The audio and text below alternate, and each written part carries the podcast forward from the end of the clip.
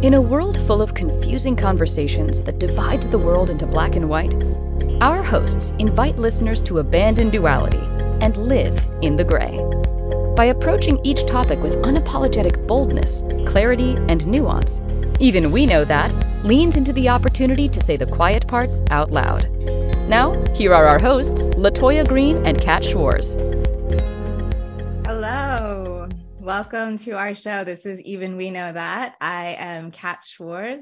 I am a spirit medium. I am a complex trauma specialist and a um, suicide prevention specialist, as well as a Reiki Master of Masters. I am also the C E O and founder of Compassionate Healing Services. And today we're talking about a topic very close to my heart and um, expertise, which is complex trauma. I want to let my amazing co-host introduce herself as well.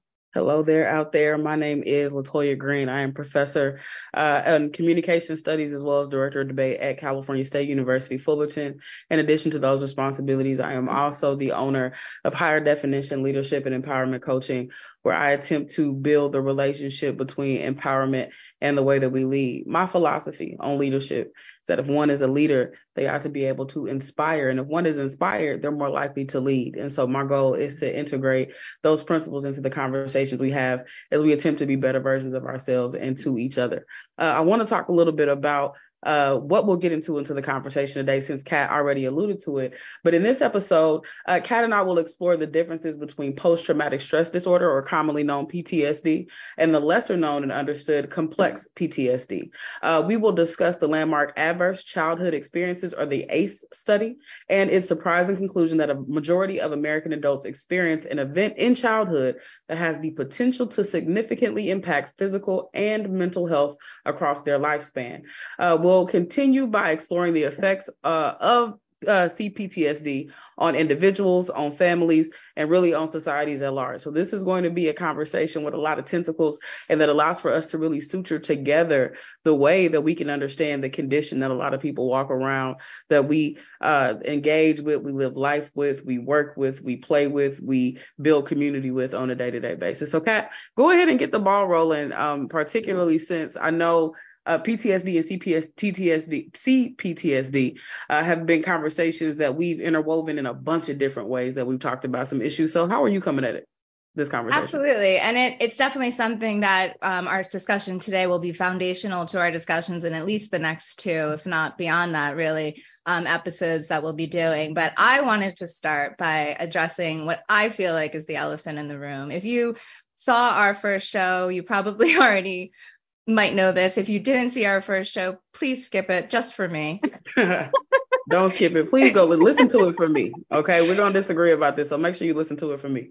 Toya was amazing. I wanted to address my performance in that show. And I wanted to just allude to anyone who, or explain to anyone who is listening, part of it was a technical issue. I did not have access um, as the co-host. I, because of my own technical issue, did not have access to the chat room. And therefore, I did not have any um, heads up when it came to our breaks or anything like that. So uh, Toya took over the duties for that, and rightfully so, because she's the expert here, right, in communications. When it comes to uh, communications, LaToya is, in fact, the expert. I actually found Toya online um, as I was looking to hire a coach to improve my public speaking and my um, leadership and empowerment. So, and that um, organically evolved into doing the show, but I am just lucky that she accepted me as a ho- co-host.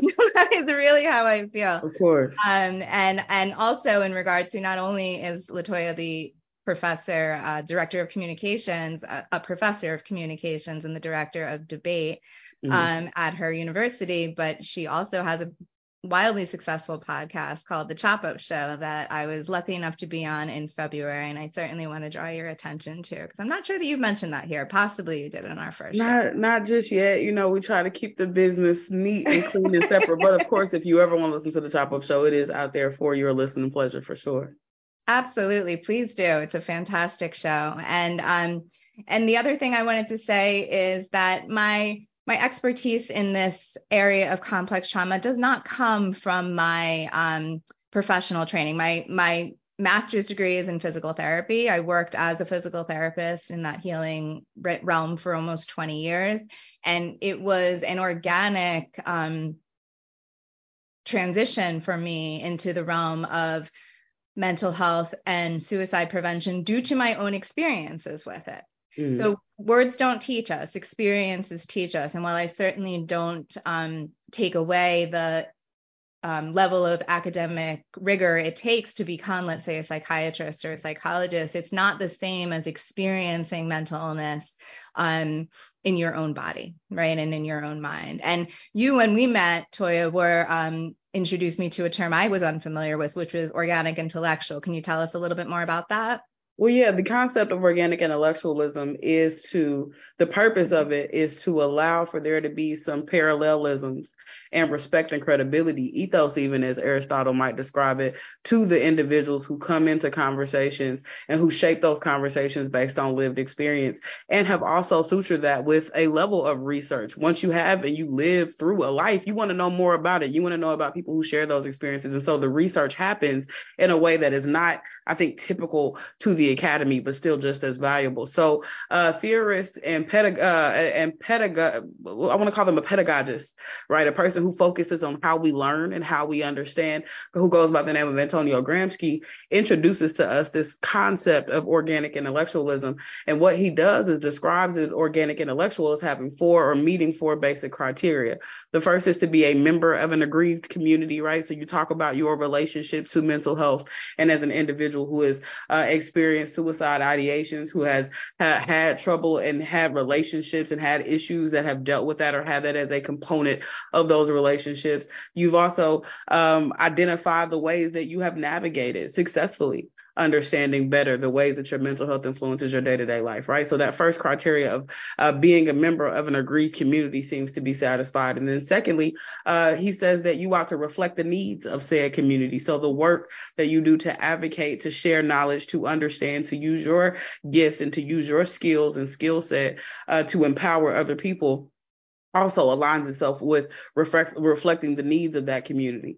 The third says, or the third criteria is that you create what he calls a counter-hegemonic discourse, a counter-hegemonic discourse, breaking down those words. You know, counter means to go the other way. Hegemonic speaks to systems or structures of power, institutions of power that exist Uh, for and allegedly on behalf of people, but we know institutions can often undermine the interest of some people. And then discourse is how we speak, how we describe, how we frame the way that we understand the right world around us. So counter-hegemonic discourse, or providing counter-hegemonic discourse, is your contributions to the larger conversations and the ways that we understand the dynamics of power and systems uh, uh, and, and structures that insulate that in our real lives, and how we ought to question some of those or be critical of some of those as we understand issues and as we understand things like mental health, for example. And then the last conver- the last kind of tentacle or criteria that Gramsci gives us is to be able to build coalitions, right? The desire is then to take the knowledge that you have and work to, in a very interdisciplinary way, to work with other individuals from other backgrounds, from other perspectives, from other lived experiences, to really suture and tie together a better understanding or a more nuanced understanding of the world that we live in and how we understand what we know, right? So be a member of an aggrieved community, reflect the needs of that community, create a counter-hegemonic discourse, and build coalitions are the four criteria of what Gramsci has given us to understand the organic intellectual. And that was uh, kind of how I, I shaped the ethos or the credibility that we have to then have a conversation about trauma, about intersectionality, and about spirituality all together based on our experiences. And I appreciate it so much when you first talked to me about that, because I've often felt that my lack of professional training in the mental health realm is actually a um, a positive for me. It's a, it's a pro in, in my column. And, you know, when you talk about being a member of an aggrieved group, I, I did say in the first um, episode, perhaps it sounded a little bit strange, but that I identify as crazy, right? And I use mm-hmm. that, I use that term a little bit tongue in cheek, but really what I'm talking about is mental illness. And twenty seventeen was the year that my, men- my mental health um, became so severe that I was diagnosed as bipolar. I was put on bipolar medication, and I became um, so depressed that I was suicidal. Mm-hmm. And um, and it was the feeling of hopelessness from that came from the fact that I really was doing everything, quote, right. when it came to my mental health. I'd been in therapy for years at that point. I did at least nine years of talk therapy. I did E M D R. I took all the medications mm. I was told to take, whether those be S S R Is or S N R Is, and then eventually mood stabilizers. I was so sick in twenty seventeen, I was not able to work as a physical therapist or a yoga teacher, which I was at the time as well.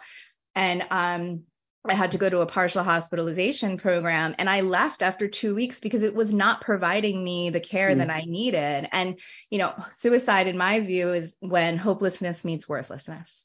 And I was already feeling worthless, right? Wow. That we'll talk about um, the, the, I guess the foundation of that, very much rooted in complex trauma. And the hopelessness came from the fact that there just didn't seem to be any options that were helping me. And it was in a psychiatrist, finding a psychiatrist who validated that I had complex trauma. When I first heard the diagnosis of complex trauma, it was completely new to me. I had never mm-hmm. heard of it. And that's why we say in our episode description, it's much lesser um, known and understood, because many people even today don't know uh, the term complex P T S D. And in fact, it's not even in the Diagnostics and Statistic Manual, the D S M, which is considered mm-hmm. the gold standard of psychiatry. So it's very much a topic that I want to delve into in more depth, because for me, it truly was life-saving. And I know that um, would will be the case for so many others once you really understand the differences between complex trauma and what is, you know, what is known as P T S D. You know, I was just, I, I remember when we first had our conversation about it, and even as developing the one that we're having today, where uh, you're like, you know what, you know, complex P T S D is, and I'm like, yeah, P T S D. And you're like, the complex part is an important, like, functional, mobilizing phrase and term and how we're making distinctions here. And so it's easy to want to roll in and wrap in. And what I call these are, are, are you know, concepts that are cousins. That's how I talk about concepts that are very similar. When I tell you, it's like they're cousins, they're similar, but they're not the same. And so really creating those distinctions, I believe, is essential to creating a path to understanding how you heal, how you understand, how you identify, how you shape what you do in relationship right. to how you understand what your life experiences brought you. So C P T S D versus P T S D, really creating those demarcations are crucial. And we will talk after the break a lot more about the differentiation between P T S D and complex P T S D. But the other part that I wanted to say in regards to me identifying as crazy is, through my mental health journey, what I discovered was I was actually spiritually gifted. Mm. That was the real um, side of the coin I wasn't expecting. And all this time I was being told and, and treating my mental illness as though it was a disease or a disorder. Whereas I understand now it was actually a um, an adaptation to maladaptive circumstances, right? Sure. It made a it made a lot of logical sense what was happening to me when you understood, where I understood that what I had been through was trauma or was traumatic. And um, and as I said, that was a very um, difficult concept for me to even really, or a difficult label for me to take on initially, because so much of what I had experienced would be in the category of what I call little t trauma, or yes. more the invisible traumas. And I, I think- mean, and ones that people, I think, can, it can, they can be more easily explained away, right? Right. When you have these lowercase t traumas, they can be attributed to just circumstantial, you're just unlucky, this is just kind of something happened, it's not correlative, it doesn't have a relationship to any larger phenomena, ooh, it's just kind of sad for you. Or uh I mean, they end up being, these little t traumas can be things that I think people want to be toxically positive about, right? Oh, that happened to you, that's not the worst thing that could have happened, there could have been something worse, there's a whole lot bigger things that happen in this world. And so they end up being minimized and not recognized for how significant they can be to shape and influence how you understand your value, how you understand your worth, how you communicate and explain and describe pain uh, to other people, about yourself, to yourself, how you understand what you're really going through. I mean, it's just so formative. Uh, so having and breaking down these moments. And what you just and what you just said is a perfect reason. The reason why when I do write my memoir, it will be called "It Could Have Been Worse," mm-hmm. because that phrase really kept me sick for so long. I didn't understand that what I had been through was traumatic until yeah. I almost died from it. So we are going to be heading into a break. This has been a um, enlightening conversation already. When we come back from break, we are going to be talking about the differences between P T S D and complex P T S D to give you a, di- a deeper understanding. And um, I guess we're not quite at the break yet. I am new at this. Hey, well, I think we can take it. Let's be back in a minute. Trauma, right. Spirituality, and intersectionality are common threads that tie our life experiences together. Understanding trauma, exploring spirituality as a tool to heal, and looking at it all through an intersectional lens is what makes our show unique. By tuning into Even We Know That with LaToya Green and Kat Schwarz, you will gain valuable insight and clarity on the issues that affect us most, whether you realize it or not. Tune in on Wednesdays at four p.m. Eastern, three p.m. Central, two p.m. Mountain, and one p.m. Pacific on Inspired Choices Network dot com.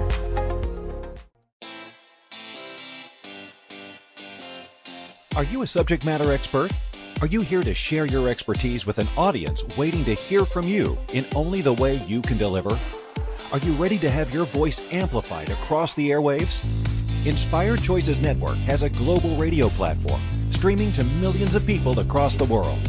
Professionally produced and supported by an accomplished team every step of the way, you can broadcast from anywhere in the world, knowing your voice matters, and we ensure it is delivered with ease and efficiency. Eager to hear your message, the world awaits. Contact us today to become an Inspired Choices Network radio host. Email become a host at Inspired Choices Network dot com. This is Even We Know That with LaToya Green and Kat Schwarz. To participate in the program, join the live studio audience in our chat room at Inspired Choices Network dot com. You can also send an email to evenweknowthat at gmail dot com. Now back to the program.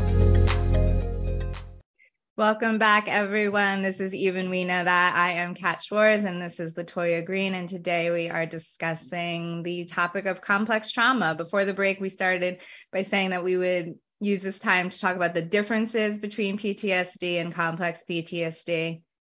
Go ahead. I just want to, real quick, before we even jump back into our conversation, let people know that if you're not, if you're still trying to get familiar with us, you should go back and listen to our first episode, right? We had a whole getting to know us session that I don't want you to miss out on. So if you're like, I still don't know who these people are and why they're talking to me about this information, go back and check out. And this can be anywhere you listen to your podcast. This is Apple Podcasts, Spotify. This is just, just Google it. Right. And you will find the even uh, we know even we know that podcast. And also next week, we're going to be getting into neurodivergence. Right. And we'll talk more about next week's conversation around the next break. But I just want to give you more reasons to come back and hang out with us. So now that I put that out there, I was just so excited. Kat, the differences in between P T S D and C P T S D. What can you tell us? Well, to your point, I will say that, yes, go back and listen to it. It lives it lives here whether I wanted it or not, but even I know that I did not do well on that. Inspired Choices Network dot t v. Inspired Choices Network dot t v. Go back and you you you all decide for yourselves, but I already know what you're going to think. Kat killed it. Now, Kat, let's get back into the conversation. Thank you. See, she's always my friend and coach no matter what. I really appreciate you. Absolutely. So yeah, so I, I heard once to describe by a psychologist that P T S D is a terrible event, whereas complex P T S D is a terrible life. And I think you have a definition of P T S D. Do you want to share with us? Okay, yeah. The definition of P T S D that I think we can use to really shape our conversation is as follows. A disorder, uh, a P T S D can be defined as a disorder in which a person has difficulty recovering after experiencing or witnessing a terrifying event. The hallmarks are triggering memories or reminder of the trauma being accompanied by intense emotional and physical reactions. So I want to focus on the notion of a terrifying event, something specific that you can pinpoint, a moment, a date, a time that really now uh, opens you up to triggers that incite reminders, very specific, very grave, very deep reminders of an event that you experience. Right. And as um, I, Doctor Gabor Maté says, Um, trauma is not what happens to you. Trauma is a result of what happens inside of you as a result of what happened to you. And you brought up a point earlier that, um, or in, in our conversation off air, that we're certainly not um, comparing the two, right? We're not saying right. that complex P T S D is inherently worse or better than P T S D. They both suck, trust me. Absolutely. Um, nor are they mutually exclusive, right? Someone like my partner, for instance, with P T S D can also have complex P T S D. You could have... Certainly. Um, and so, so we'll go into now the, the hallmarks of complex P T S D. So they are that the traumatic events were numerous and occurred over a long period of time. That was number one. Number two is that the traumatized person was powerless to change the situation. This is applicable with children, of course, and this is also applicable with domestic violence survivor, survivors. Absolutely. And then thirdly, the trauma occurs in relationship, often with trusted caregivers. And that is impactful. If you think about, you know, you know, and of course, trigger warning for, um, if you think about a sexual assault, a sexual assault by a stranger is awful, yes. right? A, structure, a sexual assault by someone who's supposed to love and care for you is a, it's a deeper level of, um, of trauma, right?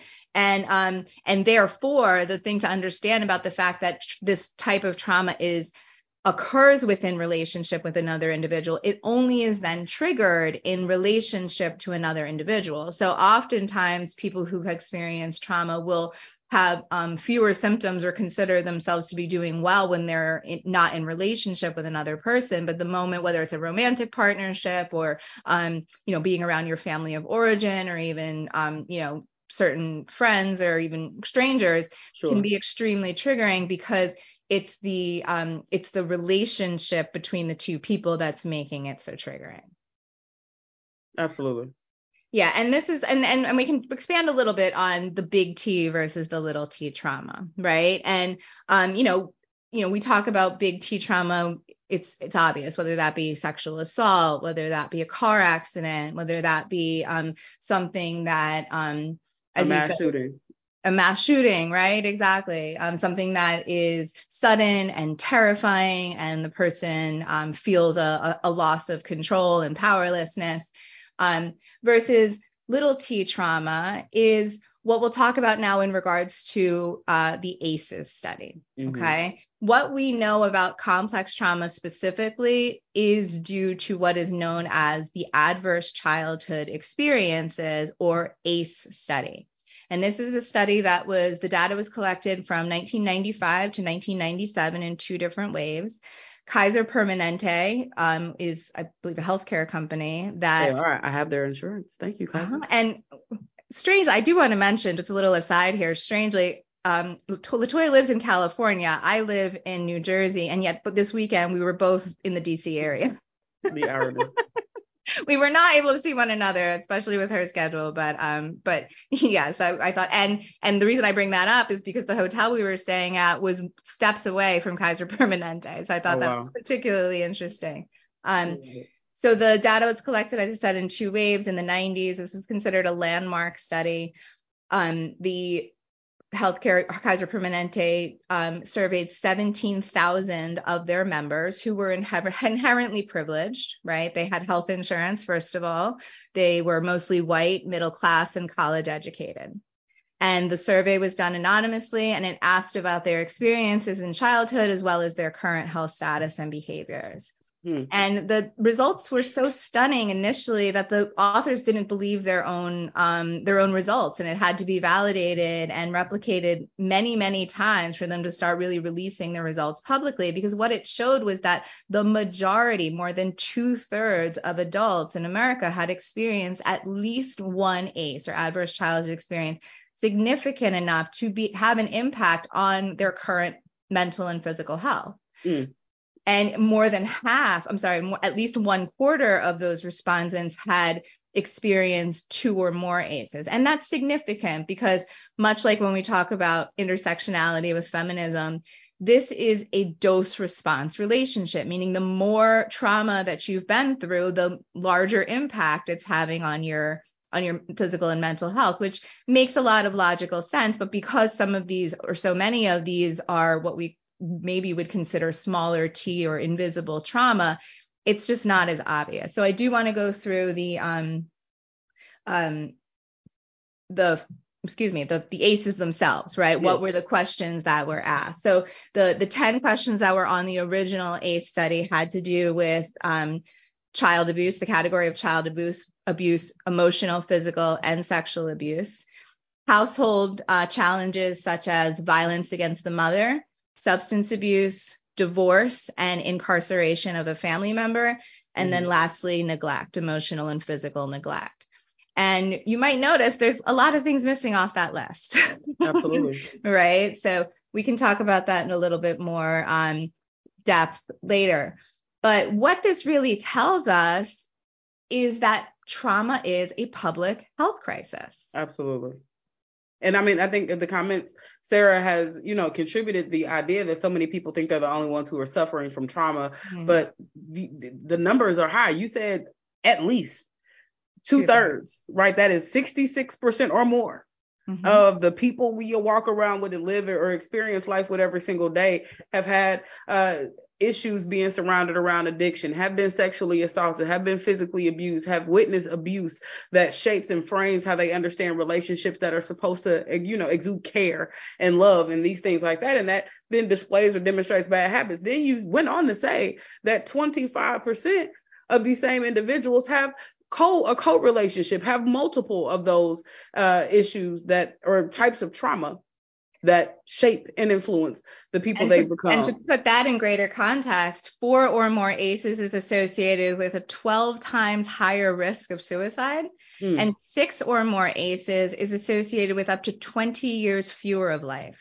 So we, you know, while these traumas might be, quote, invisible, they're certainly not benign in any not way. Not at and, and think about what happens on a physical health level when we know that over sixty-six percent of people are affected by something, or that a quarter of a population are accepted, are affected by something. There are many different campaigns that go out. There's a whole shift and change in the way that medicine is practiced. There is a confrontation. There's a level of awareness that says, hey, everybody, you should know that a lot of people are experiencing this. You need to do things to protect yourself. But for some reason, and this speaks to it being a public health health crisis that is being poorly attended to when it comes to mental health, mental health, we don't evaluate them, evaluate them on the same scale. And we put ourselves in a position where we have a bunch of people healthy from the neck down, but that are de- dealing with a lot of trauma and a lot of issues, a lot of uh, barriers to their quality of life from the neck up, right? Their mental health is being affected, even though their, their physical health is being prioritized. And that's a problem. Absolutely. And I, I saw in my in my research for this episode, it, um, the A C E study referred to as the most significant public health study that no one has ever heard of. My goodness gracious. Right. And and we go back to what I described with the hallmarks of C P T S D, with the fact that it occurs in relationship.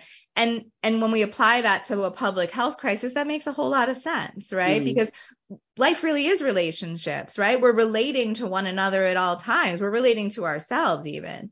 And so the health of one's relationships and the health of one's life are a direct correlation. So, mm-hmm. you know, this really, um, this speaks even to our issues, let's say, with road rage and mass shootings, right? You know, we simply as adults don't have the emotional maturity or ability to regulate such that we, you know, often, you know, resort to to violence, often lethal violence. So, you know, as we have this conversation and we look at the A C E study and what it explains, I think about there is a a Black woman who is autistic and has autistic children on Twitter that I follow named uh, Supernova, I believe, or the Supernova mm-hmm. Mommy. I'm gonna have to look up her name to get it precise during our break.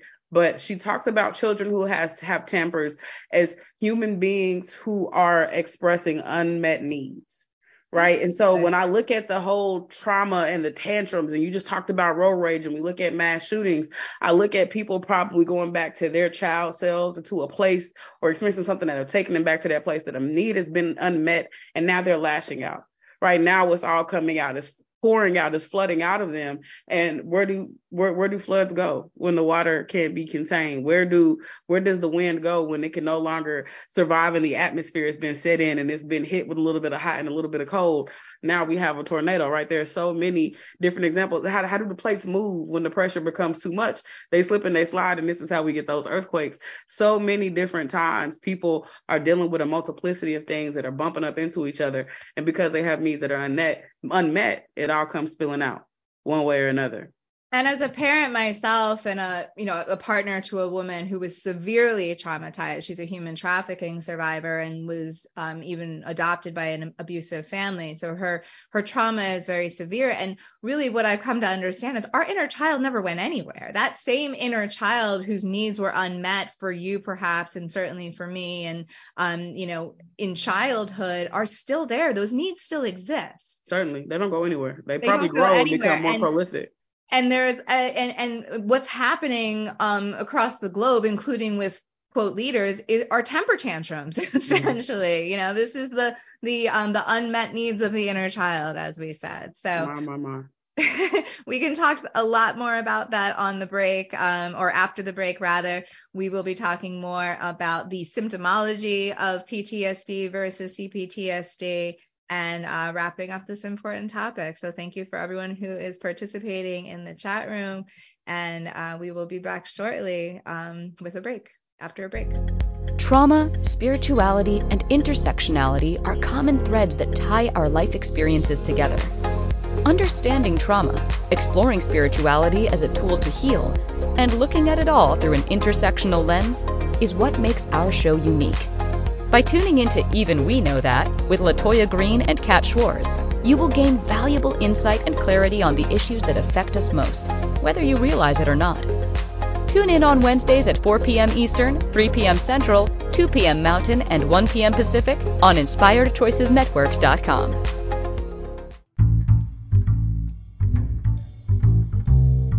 How wonderful would it be to carry your favorite Inspired Choices Network host with you throughout your day? Well, now you can. Inspired Choices Network now has its very own mobile app. Our free app offers live streaming shows, along with thousands of podcasts and T V episodes. Our shows cover a wide variety of topics.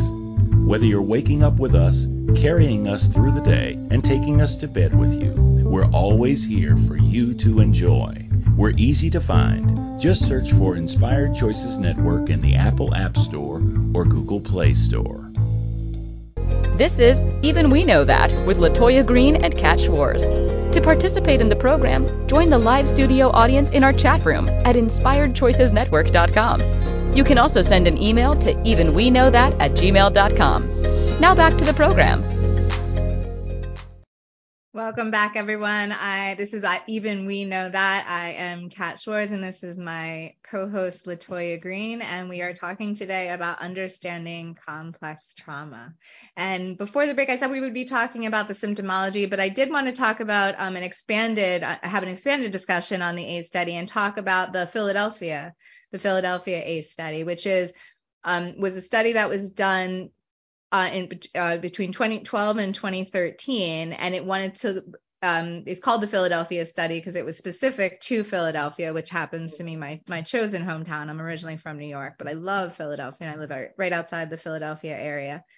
And um, we, so this refers to the fact that the original ten ACEs didn't was more on the individual and the family level, whereas the Philadelphia ACEs wanted to explore um, additional the additional um, effects of, let's say, community ad, um, adversities. So do you want to talk a little bit more about what that asked? I do. And before I pull it together, I want to go back to our definition of intersectionality so we understand what we mean when we describe that phenomenon, right? As much as Uh, Kimberly Crenshaw, when she introduced that concept to us, wanted us to understand the ways that uniquely Black women or uh, disabled men or uh, children in foster care, right? These are intersection, intersecting identities that really very muchly shape people's lived experiences. It's also about interlocking systems of power. So you have capitalism mixed with patriarchy. You have uh, heterosexuality mixed with uh, the issues of Uh, uh, racism, right? You have these oversecting and overlapping phenomena, white supremacy mixed with capitalism, so many different overlaps and overlayers and intersecting systems of power that it makes it difficult for individuals to push through because, I mean, I might get a little money, but I'll never be a man, right? And so those issues really start to shape how then traumas are situated in people's lived experiences as well. So this Philadelphia expanded ACE study included a few more questions that we have to look at, like if you've ever witnessed violence. So I asked the question, how often, if ever, do you see or hear someone being beaten up, stabbed, stabbed, or shot in real life? Uh, another area of um, inclusion was felt discrimination. So while you were growing up, how d- often did you feel that you were treated badly or unfairly because of your race or ethnicity? Another is adverse neighborhood experience. It asked the question, did you feel safe in your neighborhood? Did you feel like people in your neighborhood looked out for each other, stood up for each other, and could be trusted? Uh, another area is bullied. How often were you bullied by a peer or classmate? And then lastly, lived in foster care. were you ever in foster care? So having those types of adverse life experiences contribute just as much, if not more, uh, or become very formative. I won't say more, but become very informative and influential as a lot of the other questions that you already referred to, the ten questions you talked about before the break that were also on the original ACE study. So very formative and, again, intersectional and looking at the ways, what we know to be structural violence or systemic violence, the ways that institutions, systems, and structures can be violent to the uh, quality of life of individuals, how that plays a role and how they understand trauma as well. And I know you brought up foster children. I was disturbed and fascinated when I learned that more children who have been through foster care are diagnosed with complex P T S D than soldiers re- re- uh, returning from war. This really does disproportionately affect women as well. Women are twice as likely to be diagnosed with P T S D, and that's not very well known or understood. And again, I think it's because of the perhaps deliberate um, idea that only, let's say, military personnel or law enforcement or, um, you know, people who who grew up in war zones, for instance, could experience P T S D or, or you know, but the reality is complex P T S D, um, which is more problematic often um, in the person's life because it's not just one event, right, that the yeah. person is healing from. It's in often cases, um, you know, ongoing. And I want to, you know, and I, I, I didn't say this in the, in the top of the show, like I intended to, but, you know, another reason for my awkwardness around this is, you know, um, is the fact that I'm very much in the messy middle of this in, in, yeah. in a lot of ways when it comes to um, things that I've experienced both in my childhood and then in my current relationship, which, as I explained, has, we've been dealing with the aftermath of severe trauma, and that has severe effects, you know, especially on mental health. So, so let's talk a little bit more about the effects, right? Let's, um, the effects of P T S D and complex P T S D. Um, I did I did uh, see uh, see something that was notable and, and relates to what we just talked about with the Philadelphia study, which is there is a direct link between childhood trauma and adult onset of chronic diseases, as well as incarceration mm. and employment challenges. Right. So, right. you know, and and, you know, it's it's not a certainly not a um, secret to Toya and I that, the you know, our prison system is anything but just. Right. And yes. so many of our um, so many individuals that are incarcerated are, in fact, mentally ill or traumatized or being discriminated against for the color of their skin. Right. Certainly much more disproportionately Black men specifically. So yeah. um, so when we talk about the the let's talk about first the, the symptoms of P T S D, and we can then uh, just differentiate what makes, you know, complex P T S D a little bit different.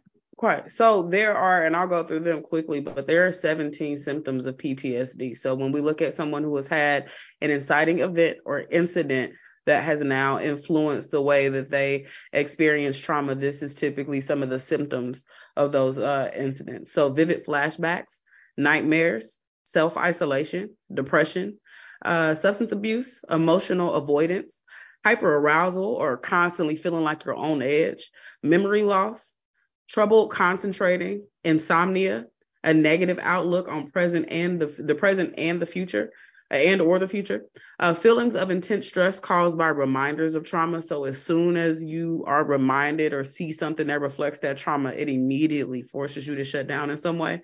Physical pain uh, or a physiological response to that. This could be everything from pain to sweating to nausea to increased heart rate, so on and so forth.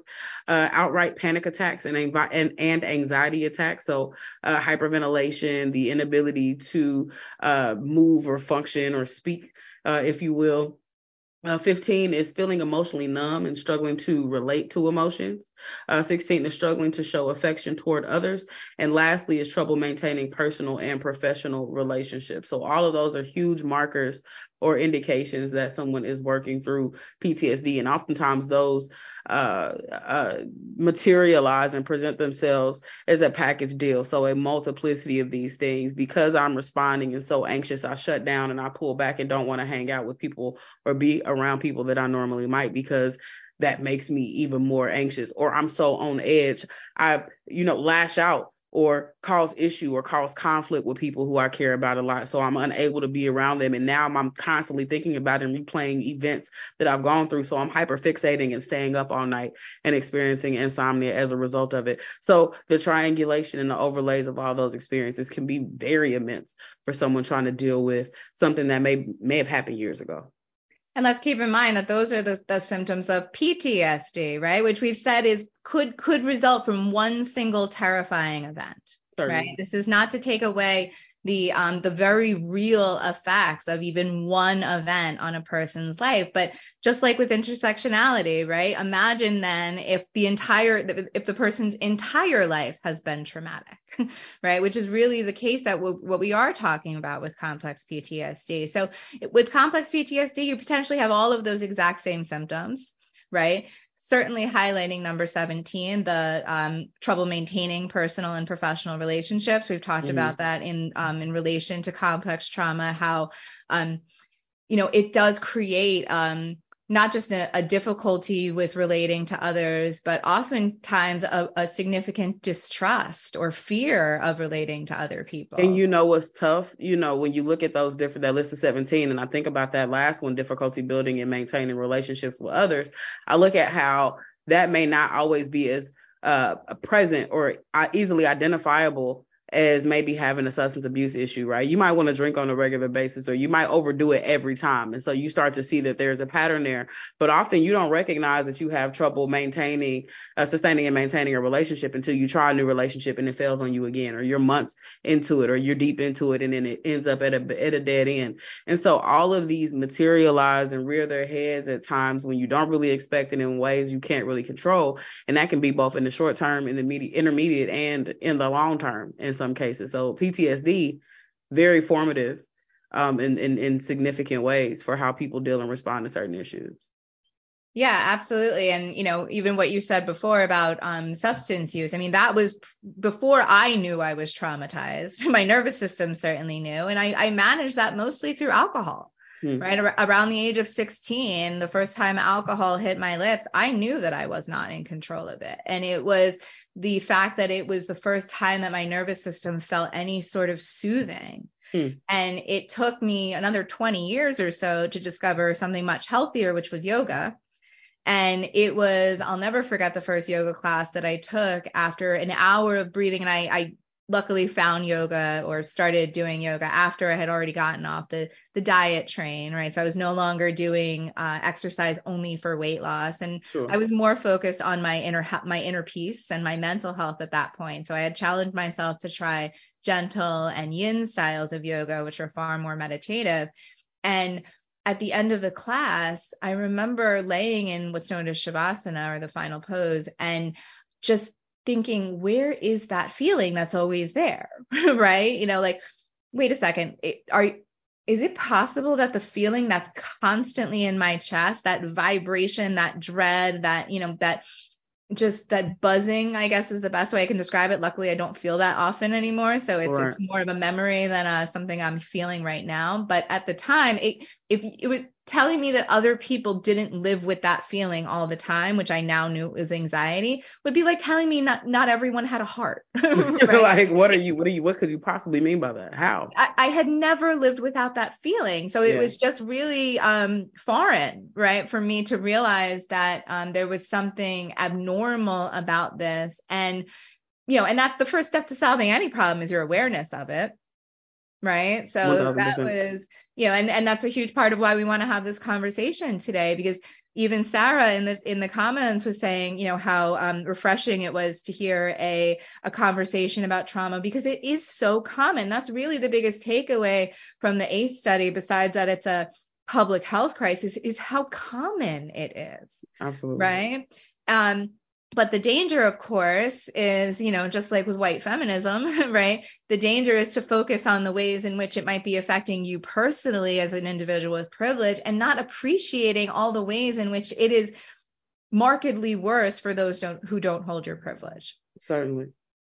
Um, this has been Even We Know That, and we are having a great conversation uh, about C P T S D versus P T S D. If you haven't had a chance to, I heard the, the commercial before talk about taking us to bed with you. So if you want to do that and listen more on the app, you should look into the Inspired Choices uh, app in your app store, and you should make sure you listen to us on Inspired Choices Network dot t v. These are all great places you can find these and other conversations that relate, as well as other people with other phenomenal shows that will give you a bunch of content. Content and information you will not be able to get enough of.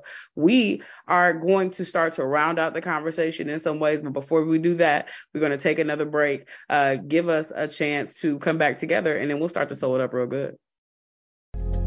Trauma, spirituality, and intersectionality are common threads that tie our life experiences together. Understanding trauma, exploring spirituality as a tool to heal, and looking at it all through an intersectional lens is what makes our show unique. By tuning into Even We Know That with LaToya Green and Kat Schwarz, you will gain valuable insight and clarity on the issues that affect us most, whether you realize it or not. Tune in on Wednesdays at four p.m. Eastern, three p.m. Central, two p.m. Mountain, and one p.m. Pacific on Inspired Choices Network dot com. This is Even We Know That with LaToya Green and Kat Schwarz. To participate in the program, join the live studio audience in our chat room at Inspired Choices Network dot com. You can also send an email to even we know that at gmail dot com. Now back to the program. Welcome back, everybody. I am Kat Schwarz. This is LaToya Green, and this is Even We Know That. We are discussing complex trauma today. And before the break, we were talking about the symptoms of complex trauma. I don't think I completely answered your questions. I'm going to start there in regards to what differentiates C P T S D symptom, symptom-wise from P T S D. And I would say that one of the biggest things that we know about complex trauma is its relationship with autoimmune disease. Hmm. So Uh, in my former career, I was a physical therapist. As I said, I have a master's of P T, which is behind me. I worked in as in a traditional physical therapy, ther- physical therapist role in many settings over almost twenty years. And the idea still, it, it occurred to me as ridiculous a long time ago, but even more so now, the idea that we separate physical and mental health is utterly ridiculous. Mm-hmm. You know, as a former physical therapist, I promise, I especially, I worked in the rehab realm where, you know, there's a lot of Um, trauma, right? Like, you know, I, and I think that was another thing um, as uh, someone who was diagnosed with complex P T S D, as the physical therapist in me thought of trauma as physical trauma, right? Sure. Breaking bones and, you know, um, um, tearing ligaments. Exactly. Right. Exactly. That's what I associated with trauma. So it was, it was difficult for me to take on this new perspective initially.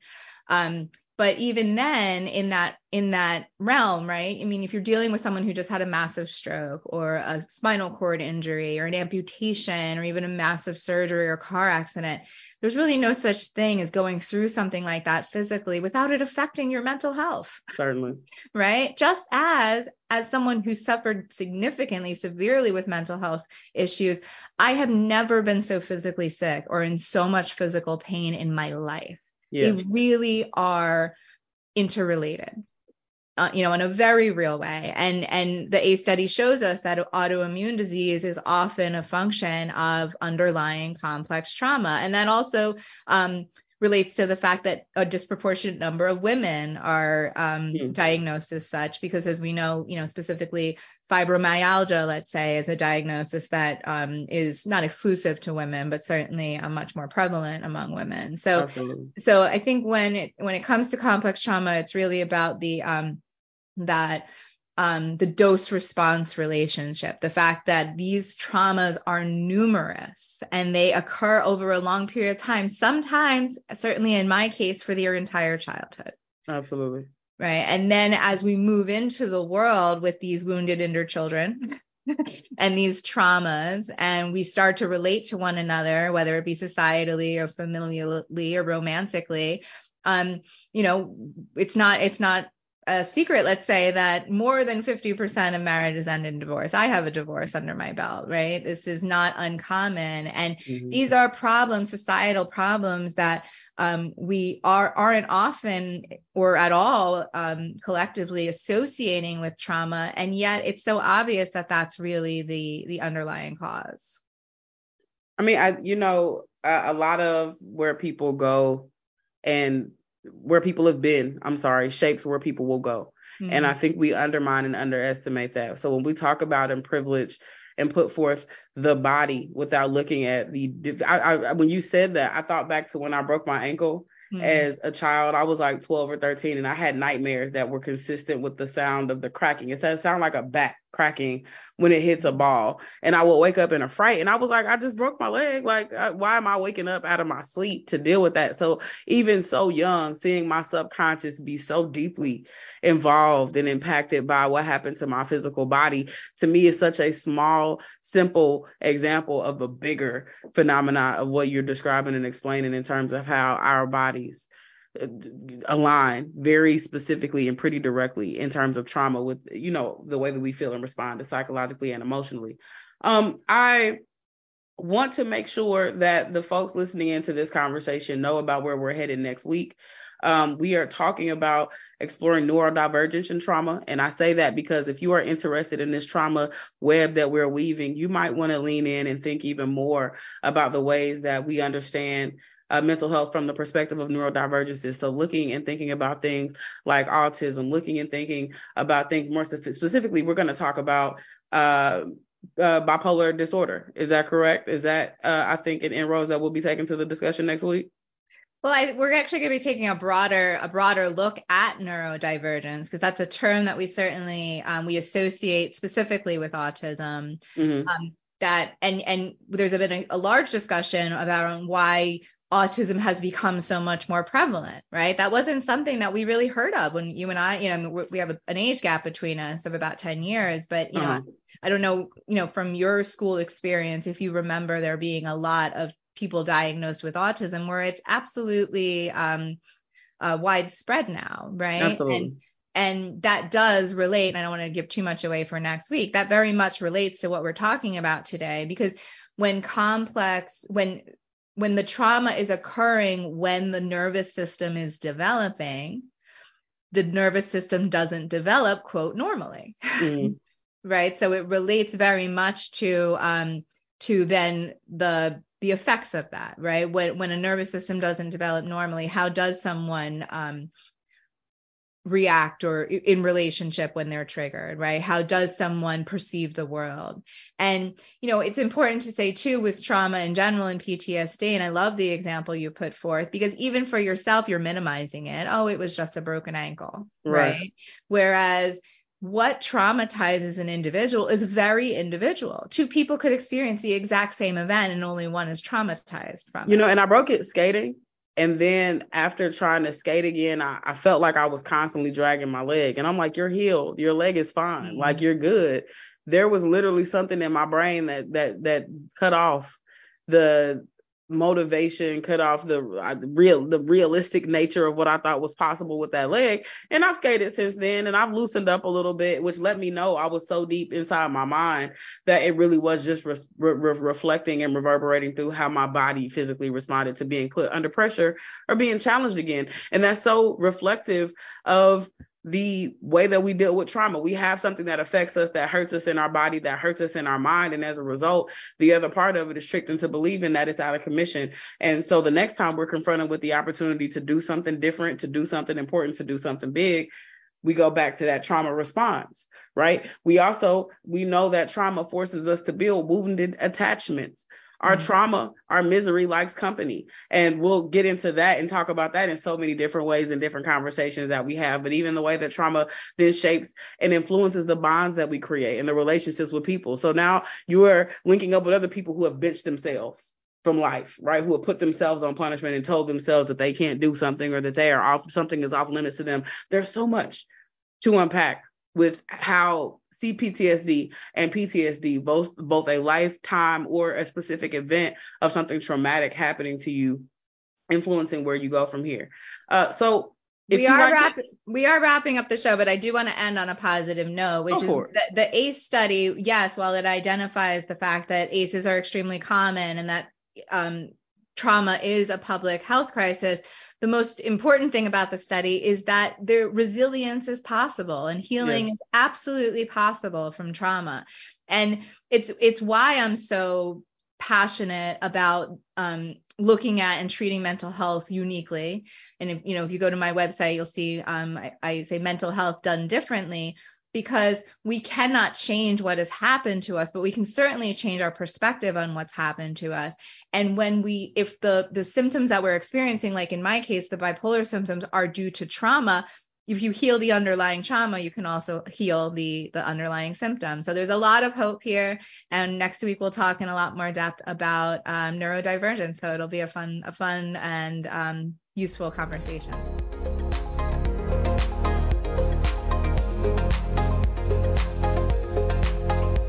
Thank you for listening to the Even We Know That show. LaToya and Kat return Wednesday at four p.m. Eastern, three p.m. Central, two p.m. Mountain, and one p.m. Pacific on Inspired Choices Network dot com. Until then, don't be afraid to say the quiet parts out loud.